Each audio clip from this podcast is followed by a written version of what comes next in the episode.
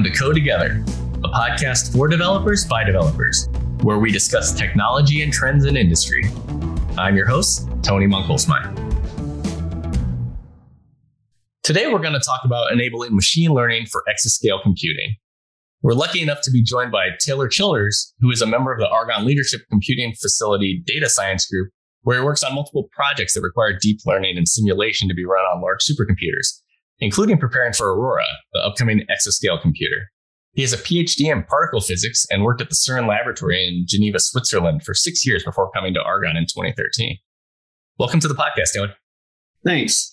So let's just jump right into it. So we're talking about a large scale kind of HPC platform in Aurora. And we're also talking about how you're going to leverage AI to do really cool things, leveraging all that hardware. Why is now kind of the right time to combine this AI and deep learning and leverage it for science? Well, the AI revolution sort of started 10 to 12 years ago, and it was really ignited by industry. Industry had large data sets, places like Google and Facebook, and they had large computing resources. Facebook and Google have large warehouses of computing resources located all over the world, and people were providing them with relatively well-labeled data sets that they could use to run machine learning algorithms and train those algorithms to do things for them. Now, in the basic sciences, I'm personally familiar with high-energy physics. We collect very large data sets from our particle accelerators, and we're interested in understanding, the basic laws of the universe. We can use techniques like AI, similar to what the industry was using for, say, facial recognition or object ID. We can use those to identify objects in our detectors with our large data sets. And with computer resources like Aurora, which are available to basic science researchers like those in high energy physics, we can leverage those the same way that Google and Facebook leveraged their large clusters that they have in their warehouses. So we have the big data sets. We've had those big data sets for a long time. Now we're starting to see, the ability to have large computing resources that we can use to do the AI trainings that are required and require those large resources. I mean, that's pretty cool, right? So actually, it's interesting because you're actually taking kind of what industry has done and making sure that it works for something, in the scientific field. In the past, it used to be the HPC science field kind of led industry. Now it sounds like in this case, with AI, we're kind of flipping it around the other way. That's right. The experiments at the LHC, for instance, led to the worldwide grid, right? Worldwide cloud for scientists. And that predates, AWS or Google's cloud. When it came to AI, industry definitely outpaced basic sciences and moved that ball forward and really opened the door to possibilities. And so we're playing a little bit of catch up, but with machines like Aurora, we should be back in the lead, especially in the basic sciences, where obviously that's where the DOE and public sector shine. Whereas in the private sector, they're much more worried about different kinds of problems that their users are interested in. Cool. And so with that, what kind of models are you leveraging? You mentioned computer vision. How are you taking those, and what problems are you actually looking at to solve in science today at Argonne National Laboratory?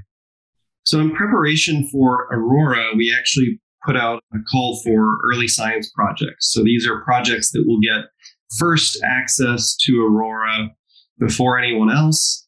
And the idea is they work with us through the development process with Intel.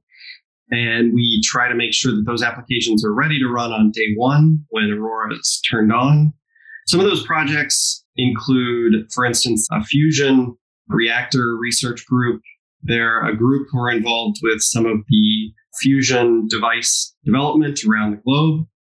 And one of the things you have to worry about when you're running a fusion reactor, imagine you have a container and you're trying to hold very hot plasma, right? Temperatures of the sun inside using magnetic fields. And you don't want that plasma to touch your container because it'll melt. So one of the challenges is as we advance that technology, right? In the beginning, we were using small plasmas. If we lost containment, it wasn't a big deal. Nothing was damaged because everything was really small.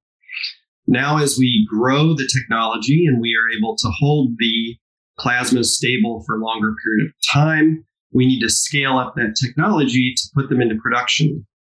Well, you want to know ahead of time if your plasma is unstable, and it needs to be quick. In our current project, our goal is to know within 30 milliseconds that we are on a path to losing the plasma. And handwritten human algorithms tend to be slow compared to artificial intelligence algorithms that are developed with modern networks. So this Fusion group is using what's called a recurrent neural network, which is really good for processing sequential time data. And they're trying to use that to process all the sensors that exist on a Fusion device in order to predict when an instability will occur so that they can avoid losing the plasma in an unsafe way. So with AI, it sounds like we're able to do something that before we weren't able to do. Is that right? Like, I mean, were the hand-coded algorithms not really allowing us to do what we needed to do to make, strides forward around the nuclear fusion science? That's right. So, humans are really good at pattern recognition in the world around us. When we talk about data analysis, trying to do pattern recognition, often what we do is we go through a series of steps that reduces the complexity of our data until we can put it in a 2D plot, a plot of data that we can then visually inspect and maybe go back and we do it again and we do it again. We iterate that way. Well, a computer isn't limited to two-dimensional pattern recognition. And AI has really shown that it can handle multidimensional data and find patterns and be able to accurately predict in those high-dimensional spaces what's going to come. And so when you take the hundreds of temperature, pressure, magnetic sensors around a fusion device, and you feed those into a neural network, it can make sense of all of those at the same time. It can analyze them in useful ways to find the patterns that we're interested in. We have to be able to guide it through our training process. For instance, we simulate, or also we have some actual recorded data of failures. We can use those to train the AI and say, this is what a failure looks like. This is all the data that we collected leading up to that failure. And the AI can then learn from our previous mistakes and try to help us identify them in the future so that we don't make them again, essentially. What's really interesting there is AI is really good at identifying things it's been able to be trained on a lot. Just out of curiosity, if you know off the top of your head, how many failures do we actually have that we feed into this model so that we can get some good output from it? I think the current data set is on the order of hundreds of examples. Okay, that's interesting. Yeah, I think we usually think, at least myself as a layperson, when I think of nuclear fusion, I feel like it's something we do once in a really long time, like the space shuttle launch, that NASA's trying to do. You feel like it happens once in a long time, but really it happens a lot more often, it sounds like, and you guys are really trying to grow this as quickly as possible. Yeah, I mean, we have these facilities, the smaller ones that have been in existence, and they record their data all the time. And so we have this data available, and now we're trying to use the AI methods. Even though we only have hundreds of examples, obviously those data are recorded at very high rate. So in the end, the amount of data to process is quite large because you're considering measurements at the microsecond scale. So you've got microseconds and you're interested in milliseconds of warning. And so there's quite a bit of data there to mine. Oh, that makes sense. I mean, you've had systems that are big before at Argonne National Laboratory, but Aurora is kind of a whole nother scale of compute power and processing power. How are you guys planning on leveraging that versus what you guys had before? So we're talking about a factor 10 increase in computing power. We're also talking about an architecture change, right? Going from a full CPU machine, which is what we've had for decades, to a hybrid CPU, GPU machine, where the GPUs are really capable at handling linear algebra. And machine learning is just a lot of linear algebra. Even though it always sounds very complicated, it's really just a bunch of polynomials that need to be computed across matrices and vectors. The GPUs are really excellent doing those, doing them fast and getting you the results that you need. And that's another reason why we think in the fusion research case, right, where you can hit that 30 millisecond requirement because you're able to do so many computations per second. Yeah. And you also mentioned that you have kind of a lot of data, and how as the models have grown and the data sets have grown, that's really allowed us to do more novel things in the AI and science space. And moving all of that data can be very expensive and very painful. And so I know that Aurora is kind of targeting a way to leverage Intel's distributed asynchronous object storage, Deos, as part of their workflow. Can you talk about how that helps enable you to get better science and AI work done? Yeah, I mean, when you're using a supercomputer, right? I mean, you've got Aurora, which is going to have more than 60,000 GPUs. And we're doing leadership science, right? I mean, this means that when we run projects on our systems, our goal is to use the full machine as one machine. So our biggest projects are going to be running all 60,000 GPUs to do single coordinated calculations. Not only do they need to be able to communicate with each of those GPUs with our high bandwidth network, but we also need to be able to get data in and out. And a supercomputer is very different than your desktop machine, right? Your desktop has all that it needs. It has a hard drive, it has the memory, the compute cores. In a supercomputer, you put all of those things in separate spots. So you've got all your computer power in one place, you've got all your hard drives in another place. And so Deos is the infrastructure that's being developed by Intel to connect our storage to the compute, so that you can bring your data in, you can take your data out. So that's, you know, a key part of our system, and is really important to ensure that the researcher can do the work that they need to do. AI is very data intensive, right? Our trainings tend to require lots of data coming through each GPU, and you tend to do that in a cyclical way. So, you know, it'd be really interesting to see speeds that people pull off of Deos as we deploy at the end of this year. Yeah, for sure. The bottleneck, obviously, is how do you get all of the data to the compute to make sure that you can really leverage those 60,000 GPUs, which for most people listening, probably that sounds like a very normal number if you're an HPC person. But for the average person, you know, 60,000 GPUs must sound like a crazy number for them. It's impressive, even if you're used to it. And when we talk about kind of how we get all of that data there, when I was working on a data center for Intel, trying to build out a scalable system for AI, we obviously knew that networking and storage were going to be really important to us as well. Can you talk a little bit how some OneAPI components that Intel's providing, like the One Collective Communications Library, OneCCL, is being leveraged, and then kind of how Intel's One Data Analytics Library, oneDAL, are helping make sure that your guys are able to do the compute intensive things you need in a way that's really efficient? Yeah, so people who do AI have a common set of tools. Largely, these are Python tools supported by either the open community or the industry folks like Google and Facebook, who are the big supporters of TensorFlow and PyTorch. Those are the leading AI frameworks currently. And then you have Python libraries like Scikit Learn.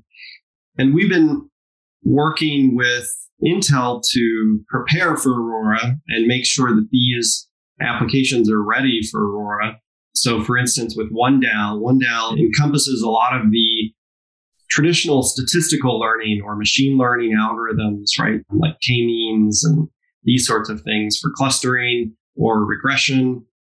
And those live in Scikit-Learn. So whenever one of our researchers from, say, high energy physics or biology comes along with their data set, and their application that they've been running on their laptop or on their university cluster, they're coming with those libraries. And Intel has been working with us to backend those libraries with the toolkits that Intel have been providing, like oneDAL. So oneDAL has those optimized algorithms inside that make the best use of Intel GPUs and CPUs as they can. And so when you install your Python libraries and you want scikit-learn, there's going to be the option to install oneDAL on the back end so that when you're running on Aurora, or say, hey, in the future, when you've got your laptop that has an Intel GPU in it, you're going to be able to run that the same way you would anywhere else. And you're going to get the benefits of the speed ups from the GPU. In the case of TensorFlow and PyTorch, it's the same thing. Between things like oneDAL and oneCCL, oneCCL is very important for the networking, for communicating between the GPUs. You know, when you're training it on a large scale neural network, typically you are training in what we call a data parallel way. So that means that you've got your model on every GPU, and you have to synchronize your model parameters periodically. And to do that, you have to communicate. While every GPU is processing or training the model on different data, the models need to stay synchronized. So we do that by communicating over the network. OneCCL is able to do that for us between GPUs on the same computer or GPUs across the network. And a tool like Horovod, for instance, which is a tool that we often use for data parallel training, having that oneCCL plugin for the back end is very important. So we've been working to have that ready for Aurora so that we can do that data parallel training across the 60,000 GPUs. That's great. Yeah, the networking part is obviously such a big deal. We were talking about the data sets, and I don't know, how big of data sets are you actually talking about? Like when you guys are doing this analysis, are you guys talking, you know, hundreds of gigabytes, tens of gigabytes? What size are you guys actually using for your data sets? It varies a lot based on the domain science. In high energy physics, we probably used to be leading the data size race 20 years ago, before everyone had a camera on their phone and Facebook. But that quickly outpaced us once the Facebooks were able to collect photos and data from everyone. But we're talking about petabytes per year collected from machines. And then, of course, all of the additional simulation and analysis software that goes on top of that. And researchers come in with different sizes. So they might have a small portion of that data that they want to analyze. They may bring in large portions of it that they want to analyze. Usually not bringing in petabytes. But some of our most intensive applications produce, you know, tens of petabytes per year on our machines. And that was at previous scales. So that tells you something. When you're going to increase the compute capacity by a factor of 10. Now, when it comes to AI, often, you know, your data size is fixed, unlike traditional like simulation, right? In simulation sciences, you're simulating something, and so you produce a lot of data. Whereas in AI, you're producing a model, right? And the model is typically comparatively smaller in memory than the data that you require to train on it. So it's the same amount of data, and then you do your training in a cyclical way. And obviously, some of the projects in the future are interested in things like continuous learning, where you constantly have a new stream of data coming in and you're updating an old neural network to include that new information. So in that case, you would have a live stream of data either coming from your detector or outside source. So that's one of the things we'll be working on with Aurora, is sort of live data streams, updating ML models, machine learning models, as they collect more data. You asked about data sizes. I would probably say that some of our biggest users are probably going to have data sizes in the range of a petabyte they would actually try and do training on. Yeah, that's gigantic though. I mean, such an order of magnitude over what we've been using, you know, we think about as large data sets. So I know that you also have some kind of next gen, I'll say, Intel type hardware. You guys have an AI test bed. How are you guys planning on leveraging that test bed so you can look kind of beyond where you're at now with knowing what Aurora is going to look like? What are you guys looking towards in the future using that test bed? Yeah. So, you know, as a research lab, it's important for us to gauge what's happening now, right? I mean, obviously, there's a bit of a hardware renaissance in computing where, you know, you've got Intel coming back to the GPU world in a big way, and you've got other countries investing in custom architecture development. European supercomputers, Chinese supercomputers are all using very different hardware. So it's important for us to be engaged in following that activity. The AI testbed is an outgrowth of that goal. Our testbed is really geared toward partnering with industry, putting their hardware on the floor where our researchers can play with their systems, give them feedback, and have that be a two-way street where they get feedback that they need and we get early experience with really custom chips that are intended specifically for artificial intelligence. And there's a lot of different methods that are being employed as far as how to design the chips and to make them the most effective. And so we currently have, just counting quickly, currently have 5 systems on the floor that researchers can gain access to and play with. And one of the ways we want to also keep track for the next few years, where we need to be investigating how to allow our users to effectively use future architectures. Yeah, so that gives you kind of the hardware look of what technologies you're going to be leveraging. What are you hoping as we kind of build out this AI for Science program at Argonne and leveraging Aurora? Where do you hope that this kind of technology takes us in the next couple of years? That's a good question.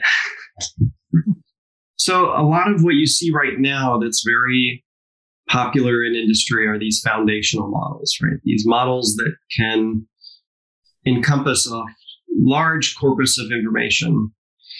And one of the hard things in basic sciences is being able to fully understand everything that came before.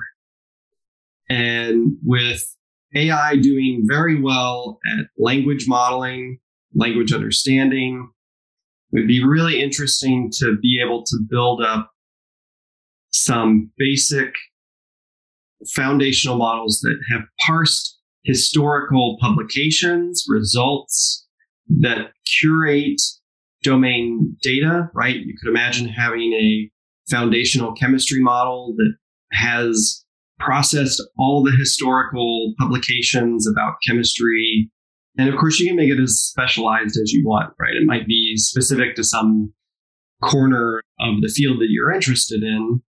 And I'm sure it will start that way because making monolithic things is hard.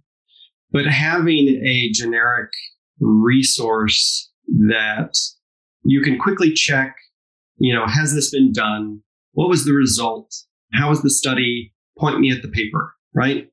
Even that would be a huge tool for modern scientists where our domains are so split into the nitty-gritty details of every little corner of the science, right? In high energy physics, there are just so many things that you could focus in on and study this one thing for your whole life, right? And every field is that way. You know, biology is a huge, diverse ecosystem of people studying the most complicated systems. And, you know, it would be really beneficial to have these corpuses of knowledge in an easily accessible way versus now I have to go Google search for all the PDFs that relate to my research, right? I mean, that's just a real challenge. So I think that is something we could easily achieve in the next 5 years because we have the AI technology now. We just need to do the work. Obviously, I don't expect private industry to do that for us. And if they did, they would probably keep most of it for themselves because it would be really useful, especially for, you know, materials R&D and so forth. Cool. So almost like democratizing science in some sense, right? Making it discoverable. Yeah. Discoverable science, exactly. Oh, that'll be great. Okay, I think we're about out of time here. I'd like to thank Taylor for joining us. Thanks, man. It was great talking to you. Yeah, no problem. Thanks for having me. And thank you to our listeners for joining us again on the Code Together podcast. We'll be back with some more interesting topics for you to listen to.